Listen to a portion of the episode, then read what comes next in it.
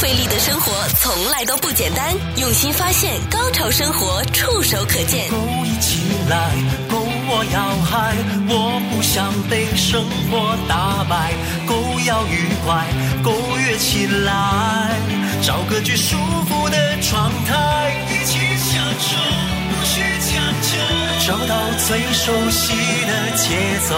来吧朋友，放下包袱，回到你。我那个年代，时间太长，忘掉烦恼。你需要暂时停下来，找到对生活的态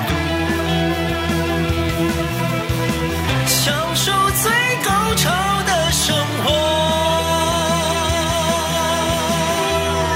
活。Go 潮生活，欢迎各位来到今天的 Go 潮生活，我是小伟，我是菲儿。哎，菲儿状态越来越好哎。啊，是吗？瘦了就会觉得整个人很精神。而今天我才还看到说，呃，如果你瘦二十斤的话，就是你的气质都会被改变，有吗？你,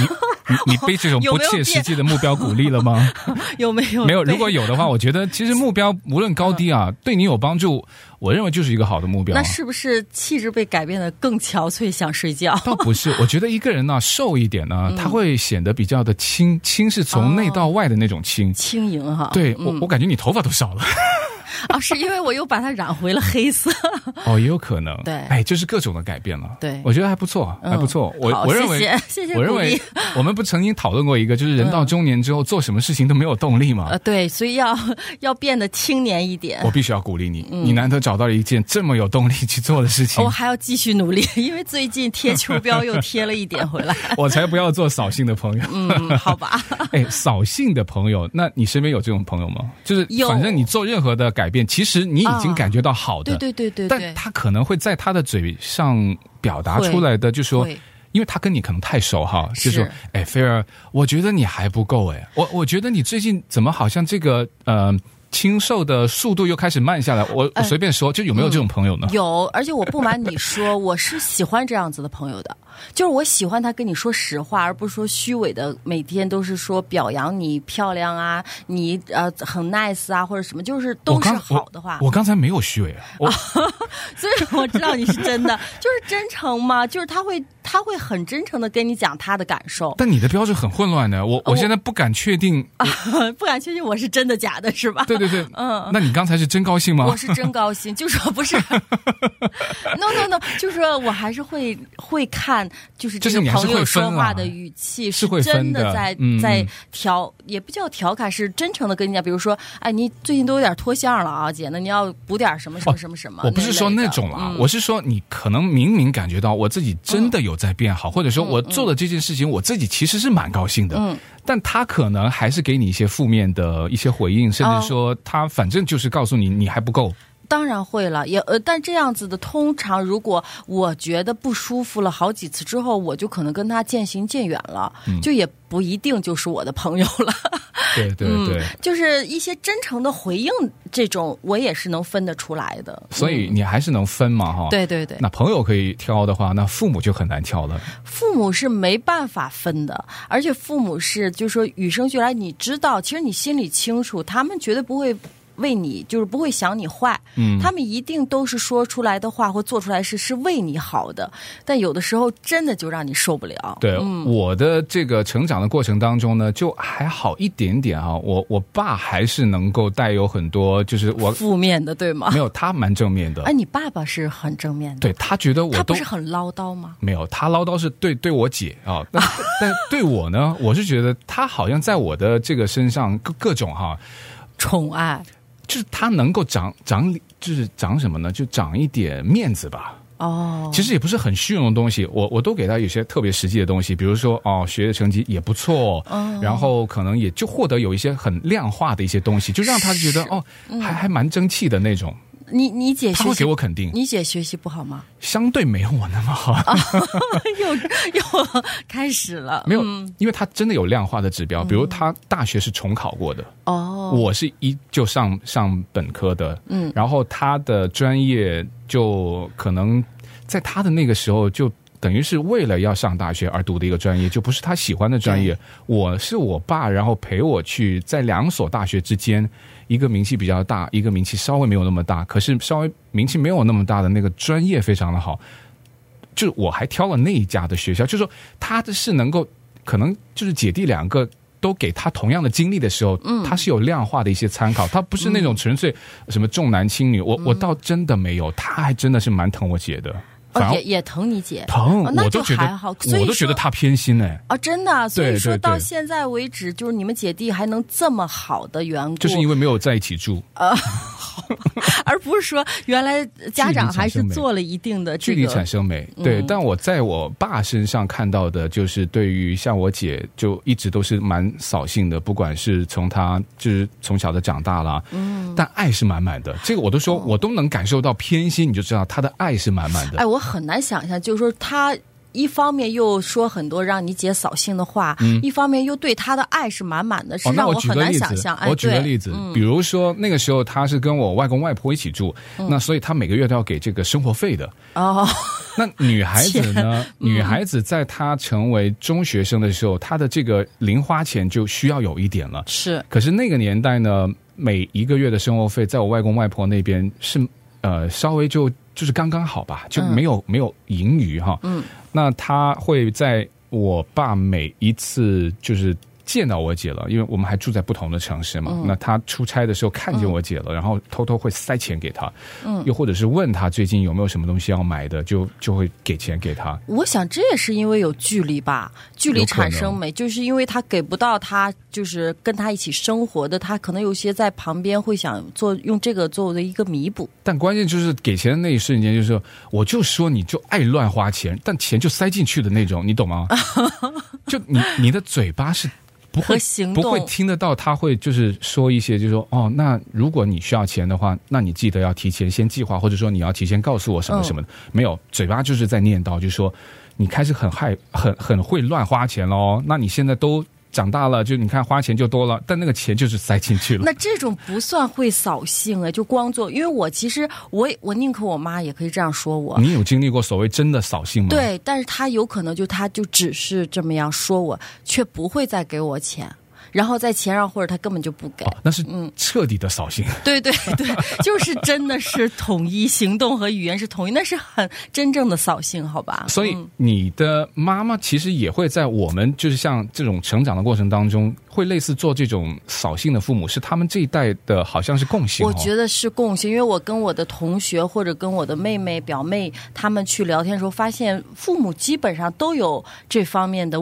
啊，这叫问题吗？应该说他叫会扫兴，就说一些让你不中听的这种负面的话，嗯，但是我说句实话，每个父母好像也有多和少的问题，有些就会在你的心里，就是童年的心里会有一些阴影，我觉得真的是这辈子都跟着你的。会，嗯，其实我们身边蛮多的，你其实听也听到很多，我们稍总结就等于是你考了，可能我们以前是一百分满分嘛，哈，嗯嗯，我们都是可能考了九十分，父母就说那怎么别人能考到一百分，你都考不到一百分？其实九十分我也觉得很厉害了，对呀，啊，其实我很努力了。嗯，那好了，等你真的考到了一百分的时候呢，以前我们读小学，你知道就只有语文跟数学，对吧？嗯，好了，那考了数学的一百分，那语文可能只是考了九十分，我已经考到一百了。那父母可能会跟你说，别人都考两个一百啊，双百啊，那会儿大家的。对对对标准，嗯，好了，母亲节、父亲节，好像到我中学的时候就开始流行过这个节日了吧？哈，哦，好了，那又听到你可能身边的朋友就说你准备了一些鲜花，或者说对比较有节日气氛的一些礼物，可是父母可能就说花了钱还送礼物给我，那钱不是我的钱吗？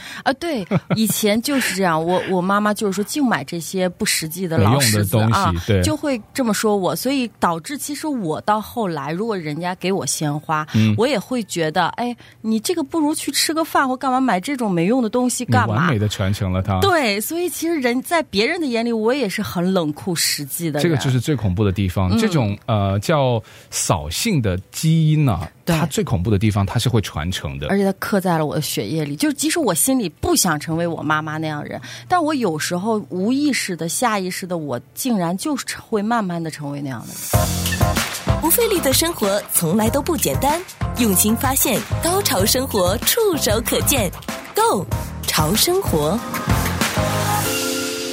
虽然你知道吗，有人总结了一下这个在东亚或是中国诡异的亲子关系，就是如果和父母分享快乐，诡异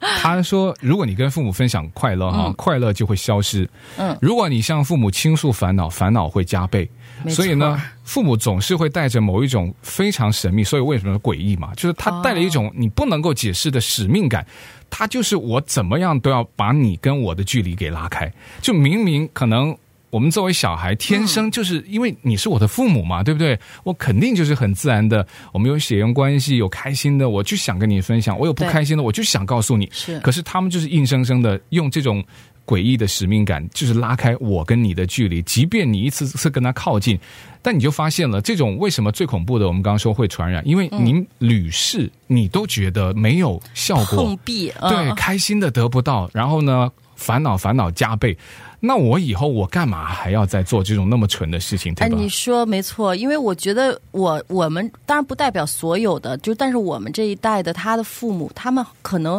阶级化或什么就比较根深蒂固，他会非常想要跟你分清楚，他是父母，你是呃子女，所以他就觉得他教育你或者是他怎么说你都是理所应当的，你都应该无条件的接受，你不应该有任何的反叛，甚至他也不会注重到你的情绪，你的心理健康。我就觉得，但是到了我们这辈的时候，我们因为受到了他们的那个压制，我们会对下一辈就是有意识的要回避这种，就我知道我缺失了什么，我的心里受到了从来自父母那里的什么样的伤害，然后我们就会回避这些，然后从而改变一些对子女的这种态度啊，或者是做做法行为。但是我觉得啊、呃，无论你怎么改变吧，我觉得随着我的岁数越大，我是发现会有点越来越像我的父母。所以这个就是我们刚刚说到的传承、嗯、其实这个传承也就能够解释为什么我们这一代人、嗯、就是现在中年人啊、哦，对我们的年长的父母为什么会有这种呃做扫兴父母的这种可怕的基因那那是因为他在做子女的时候、嗯他的父母，他也这样了吗？对啊，哎，可是我觉得我妈妈，她就她们四个姐妹吧，她们的父母不太管她们，就是因为是忙于事业或者忙于呃那会儿是革命吧，叫做革命事业，所以不是特别管她们，都是散养的，嗯。但是他们却根深蒂固的就对我们的态度都是，就我们几个表妹啊聊天的时候，就他对我们的态度都是这种，说话永远你不不论你说什么你做什么，他永远能挑出刺儿来，永远是不对的。所以就你你像我妈妈要来跟我吃饭，我想哎很开心的请她出去吃饭，她就会说永远你永远就知道在外面吃饭，外面的饭多不健康多油，然后呢呃都是地沟油，你就成天吃地沟油你就吃死吧，就成天的就说，而且很恶劣很恶劣的话。嗯。然后呢如果你要是很开，比如她要出去干嘛，你说哎你别忘了带电话，你别忘了带手，就是呃带什么衣服啊或什么，你就想。你觉得应该很 sweet 吧？要是我的儿子这么对我，会觉得很 sweet、嗯嗯。那他就会说：“哎呀，你还你没事闲的，你多操心点自己，别老操心别人。”就是他就会，但是你不跟他说话，他也会觉得：“哎，你怎么你怎么理都不带理我一下？就你怎么做都是不对的。”我们再尝试找一个角度去解释他们的原因。嗯、如果说原生家庭，他们的父母可能是由于环境的原因，未必能够做到。想扫兴都未必能够尽职的时候，有可能就是父母这一代的人、嗯、我们的父母哈、嗯，他们是带着这种怨气结合的，所以他们在平辈当中也有这种互相扫兴，然后他们又把这种的怨气呢，就像去处理这个呕吐物一样，然后就抛在脑后，然后就抛给我们的下一代。是，所以无论高矮胖瘦、学习优良或是嫁娶的早晚，父母总是会通过贬低自己的孩子去取悦别人。然后，当我们作为孩子想要一句道歉的时候，你想想，通常啊，父母啊都会反问，就说养你这么大了，你就光记住父母的这些不是。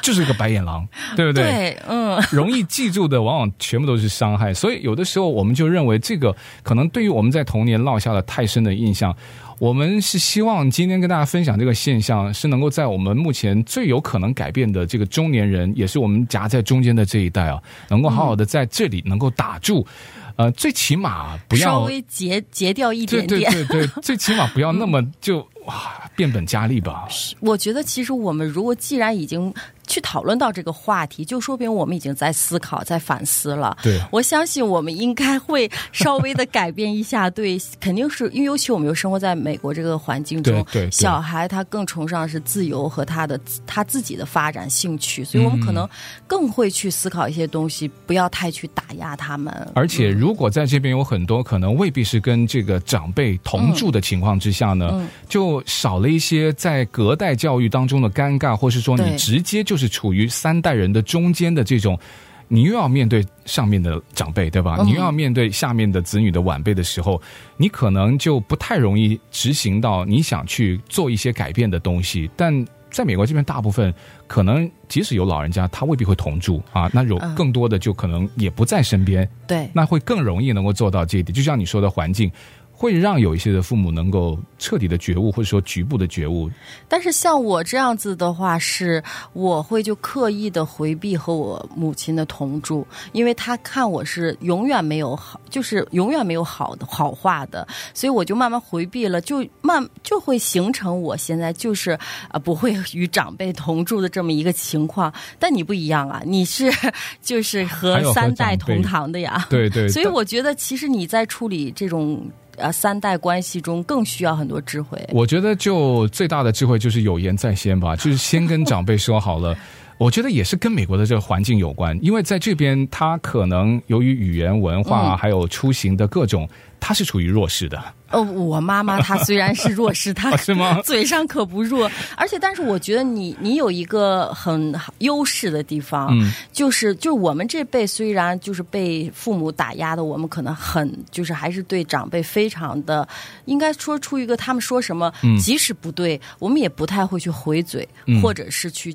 更别说去教育他们，所谓的教育他们、嗯、但是你有下一代，你刚才说你的下一代他们有他们的原则， 对, 对然后他们反过来会去反跟就是你他们对你的在长辈、嗯、他们会去他去会跟他去说一些事情，对，所以就让这个事情就没有在家里面那么深的一些代沟，嗯，就我们更多的就是讨论事情，那所以有言在先也能够避免有一些可能你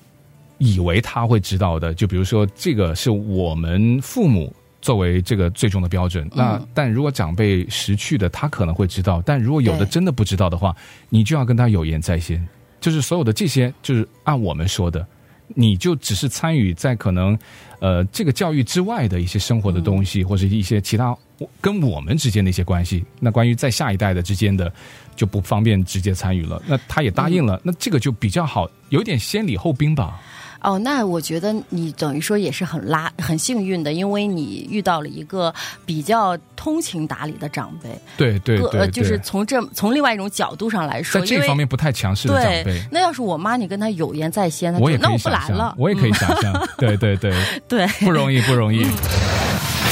不费力的生活从来都不简单，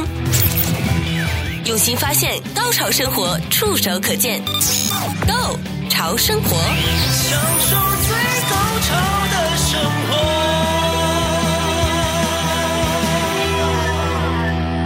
我们刚刚说到，如果在扫兴的家庭长大的孩子呢，他长大之后也可能会变成一个扫兴的大人，成为可能你另一半的扫兴的恋人，成为你身边朋友的一个扫兴的朋友，然后之后再成为一个扫兴的父母，就是形成一种非常还是用那个就非常诡异，然后又很神秘又很强大的一种恶性循环的力量。会就说你虽然心里很不想成为他那样的人、嗯、但是你无意间你就是说出来的话有时候真的就是很挑剔，就就像他一样，就挑就在别人眼里觉得你有点挑剔、嗯、在你身上就最简单的，你你的小孩可能送了一个礼物，可能以前你送给你妈的时候，你妈可能跟你说一样的东西嘛，就是怎么净弄一些就是花钱、呃、虚头巴脑的对又没用的东西、嗯嗯、那你的小孩好在他还没有自己的这个要零用钱对买买东西的机会，可是你说你有发生在你身边的朋友，你就对哎这个很恐怖，你就下意识就就会下意识哎买这个破破破石就是老石子的干嘛，对对干嘛然后不不吃一顿或干嘛的、嗯嗯、就是觉得花那么用的钱。然后我就跟你说、嗯、我说哇这个很恐怖，哎就，就我们每个人或多或少都会有对，就如果你是一腔热血准备的一个礼物，对对对，却被别人嫌弃的不得了我觉得真的也是给别人泼了很大一头冷水。对，当然你那个朋友可以就是以后少点跟你来往，这朋友还是可以选择、嗯、但我觉得你幸运的就是呢，你的小孩还正好他还没有到那个他反正就经济能力去去买一个礼物，或者说他这件事情他有送礼物给你，但正好又又不需要钱，是，所以你们之间就很巧很幸运的没有发生这件事情，但是就躲躲过了这些事情，但有提醒到你啊、嗯对对吧？对，那起码你下次你就可能诶稍微多个心眼了。呃，但我的我的学业好像就还是很挑剔，就是我做事的标准就被我妈给拉的，就是你是怎样？你是有一套肌肉记忆，就是泼冷水，就是对。还有就是比如一些规矩啊，就一定什么都要按照这些规矩去做，包括我身边的朋友，如果来到了我家或怎么样，嗯、就我觉得会给人压力感。哎，嗯，今天开始改啊、呃，我要改一改。改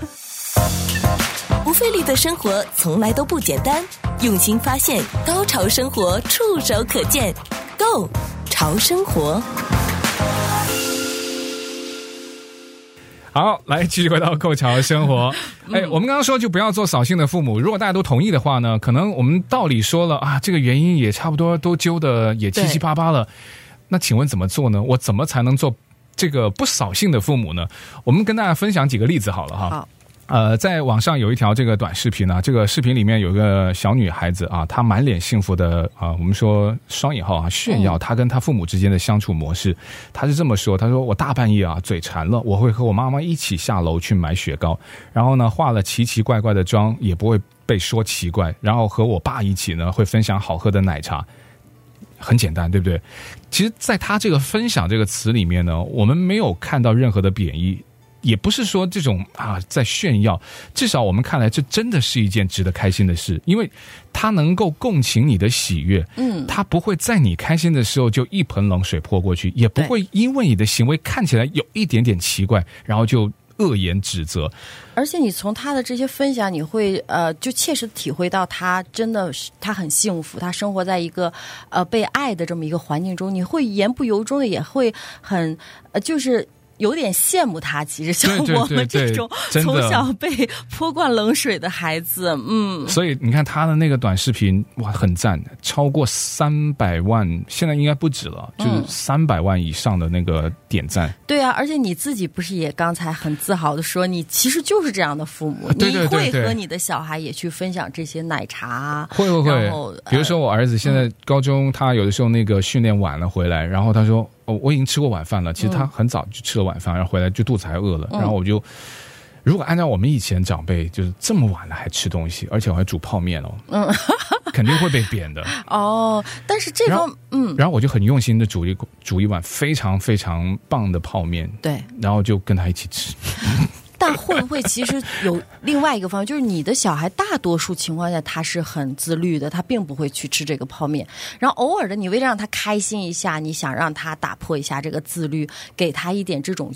就是叫做奖励。但如果他是那种特别不自律，天天都愿意吃泡面、哦、对对对，你可能反而就要去教育他，会会会，因为他不是每天啦，对对，绝对不是每天，就是一个礼拜可能有一次、嗯、因为他要晚回来的，是，所以可能有的时候我们在有一些遇到这些情况，各种情况教育上方面可能也是真的不一样，分人或者是分情况。 嗯, 嗯还有一个这个例子，就是如果一家人哈、哦，那姐姐不小心呢摔坏了她一把乐器小提琴啊、哦，那这个时候呢妈妈就马上跑到她旁边安慰她、嗯、好了，她的爸爸呢就看这个琴怎么样能够修复，是要拿到别人去修，还是说现在我要换什么样的零件。好了，她下面还有个弟弟，然后弟弟就说哦，如果你要修，我这边有零用钱，我的这个存钱罐里面我可以帮姐姐。然后家里面的长辈就耐心的总结经验，说哎呀，刚才你这个琴是怎么，是手滑吗还是怎么，就帮他总结，下次尽量就避免就再犯同样的这个问题。哇，我觉得这个全家的 E Q 高到我我认为就像拍电影一样。哎哎，我也觉得这真的很幸福因为这点我倒还真的没有做到，因为我想也想到我儿子他弹钢琴，他小时候他